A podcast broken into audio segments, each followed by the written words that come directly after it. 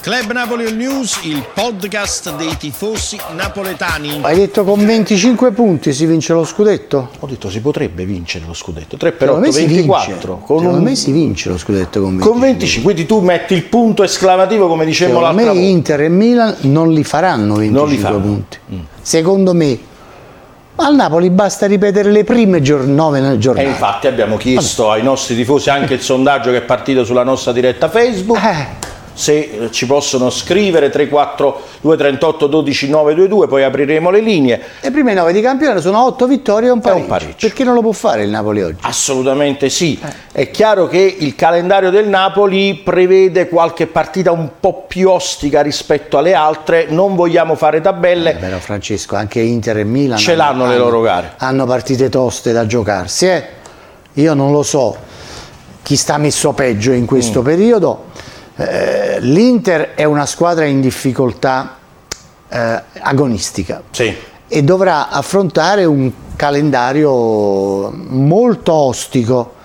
Certo, se poi nel calendario ostico ti capita l'arbitro che eh, Ecco, non bravo. si avvede di un calcio di rigore stranetto da assegnare A al Torino, eh, e allora ma possiamo parlare di qualsiasi cosa e, e Chiudiamo- come sempre accade nelle ultime dieci giornate succedono cose strane soprattutto nel mondo arbitrale io voglio soffermarmi su questo punto Sì, vai. io non sono assolutamente tra i complottisti o quelli No, tu infatti dicono- lo sei sempre stato. Per me gli arbitri non sono assolutamente in Malafede. malafede, Mm. ma proprio per niente, non lo sono. Solo che sono esseri umani deboli e qualche volta sbagliano al cospetto di squadre importanti. Sbagliano perché eh, sono aiutati dal VAR. Eh, con il VAR oggi l'arbitro vede o non vede un fallo, lascia correre perché pensa Dice tanto, "Ma mi chiama il VAR." VAR e io perché devo stare qui a complicarmi l'esistenza? C'è il VAR che mi correggerà. E invece? Dal canto proprio il VAR cosa dice? Se l'arbitro non ha fischiato il fallo per un contatto, fallo di mano, è chiaro che il VAR deve intervenire. Diventi- Ma quando si tratta di un contatto, il VAR dice: Ma no, ma è l'arbitro che decide, perché è l'arbitro che può sapere l'intensità del come è tocco. successo con Osimhen. È così. E allora eh, siamo tornati al mondo, di prima, al mondo di prima del VAR. E allora, come si dice in Italia, fatta la legge, Trovato trovato, l'inganno. Come al solito, caro Raffaele. Eh, io sono dell'idea che insomma, ecco, l'arbitro deve andare, deve usare il No, VAR Francesco, sai come la risolvi questa con la storia? chiamata. Con il challenge. Con il challenge. In quel caso, visto che né arbitro né VAR si sono degnati di andare al monitor, il signor Juric, alt, Fermi tutti. per favore, andiamo a vedere questa circostanza. A quel punto tu li incastri e non possono dire che non è calcio di rigore, altrimenti scoppia veramente la terza guerra mondiale Eh, certo. se non dai quel rigore. Eh, eh. certo, infatti è proprio così. Ritornando al Napoli, Napoli che rinasce a Verona, eh, in trasferta sembra tutto un altro Napoli. Ha funzionato il 4-3-3, abbiamo creato anche una delle nostre slide come al solito, con, ringrazio intanto in regia Pasquale Rosiello, è stato il 4-3-3, è stato quel carattere che chiedevamo anche noi la scorsa settimana, ha funzionato questo 4-3-3 oppure c'è No, Ha qualcos'altro? funzionato, ha funzionato perché hanno funzionato gli uomini che Ecco. tu hai messo nel 4-3-3. Se ci sono due calciatori in affanno, Insigne e Gilinski, tu te lo ricordi la settimana Eh, scorsa? l'abbiamo cosa parlato. dicevo io? Come? Certo, l'abbiamo parlato proprio la Io settimana dicevo, scorsa. per me si devono fermare Gilinski, Insigne, Insigne, e se avevamo detto caso- anche Politano, Anche? Politano. Mm. Se il ca- però un ass non sta benissimo e allora Politano ha giocato e ha giocato bene. Ma perché? Perché tu hai dato al centrocampo un uomo che si chiama Anghissà, senza del quale il Napoli è tutta un'altra squadra. Bravo. Non è una questione di formule, non è il 4-3-3, è Anghissà che ha fatto funzionare il 4-3-3 e farebbe funzionare pure il 4-2-3-1. E scusatemi, quando sento dire, eh, ha messo un centrocampista in In più. più, mm. Ah, e qual è il centrocampista che non c'era prima? C'erano tutti Zilinski è un centrocampista. Sì, O no? sì, come, E caspita. allora perché dite Eh. che è un centrocampista in più? Ha messo calciatori che stanno meglio Nella posizione giusta. è nella posizione giusta. È il compito dell'allenatore, quello di scegliere i calciatori che stanno fisicamente meglio, avendo Spalletti la fortuna di allenare una squadra con 15-16 calciatori tutti fungibili tra di loro. Eh beh, ma se tu hai un organico così importante e non lo so Francesco se il Napoli avrà ancora un organico così importante in futuro, tu te li devi giocare tutti quanti. Non ci sono i titolarissimi a prescindere. Prescindere. Ci sono titolarissimi lì dove dimostrino di meritarselo questo appellativo. Mi fa preoccupare però i tifosi se dici Perché? che l'anno prossimo potrebbe non esserci questa... Beh, chiaro, scusami, l'anno prossimo via Mertens, via Insigne, via Gulam, già hai tolto Ah, ok, ok. dei pezzi grossi. Ti aspetti importanti. anche qualche altra situazione? Ma io mi aspetto che vada via Fabian Ruiz, Mm.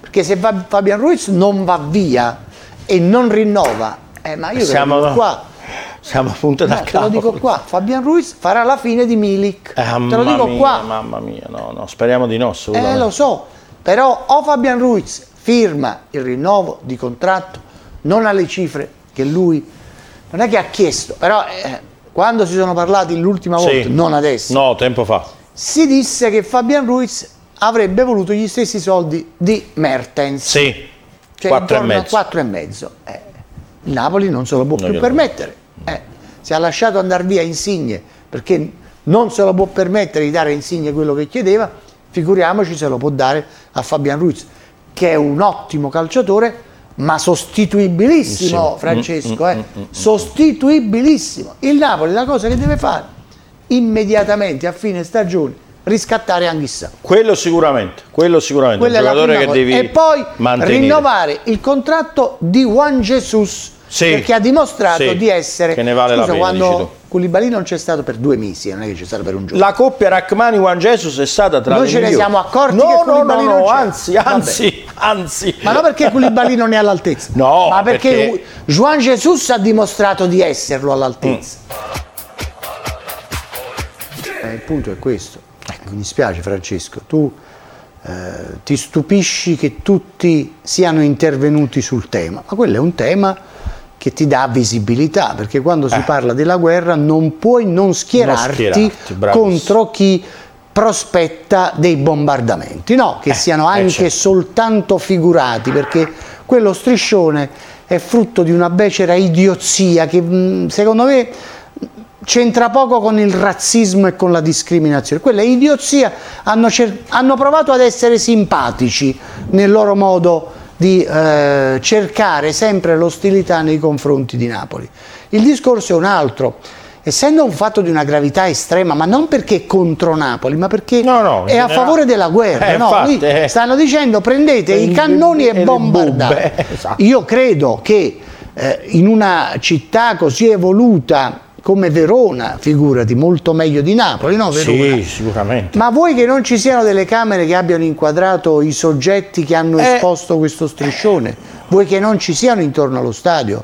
Oppure all'interno dello stadio quando inneggiano al Vesuvio oppure eh, emettono quei suoni gutturali contro i calciatori di colore? Terribile. Vuoi che non ci siano le telecamere allo stadio Bentegodi? Cioè saranno. vogliamo dire che allo stadio San Paolo siamo così evoluti che riusciamo ad individuare un soggetto che si sposta dal sediolino 18 Bravo, al sediolino sì, 20 sì. e gli fanno la multa e gliela mandano a casa e a Verona non abbiamo la stessa, la stessa struttura che permetta di individuare la- questi soggetti. Esatto. Io no, è chiaro che non è così, è chiaro che non si vuole, sono questioni politiche. Allora finché c'è l'indignazione, lì siamo bravi tutti, pure Cruciani si è indignato, no? Sì, Quindi sì. abbiamo raggiunto eh, L'apoteosi. il nirvana, no? Il nirvana. Con Cruciani abbiamo raggiunto il nirvana, Bravo, addirittura lui che ha difeso Napoli, perché fa comodo prendere una posizione a favore in una situazione di questo tipo. Ma adesso io voglio che si passi alle vie di fatto. Ah. Perché i soggetti che hanno esposto lo striscione, affinché altri idioti come loro Non non, lo espongano stesso. in futuro, bisogna che lì si prenda gli si metta come negli anni 70-80 gli schiavettoni, ti ricordi gli schiavettoni, cioè le catene con i bulloni, li si porti via direttamente nei luoghi dove vengono fatti confluire i profughi della guerra in Ucraina, Eh. per capire che significa, significa, bravo. la guerra, per trasformare la loro idiozia ignorante, la sterpaglia umana che popola quella curva sud dello stadio di Verona in un atto umanitario, perché una volta tanto della vita dimostrate di essere uomini, andate lì e aiutate la gente. Bravo.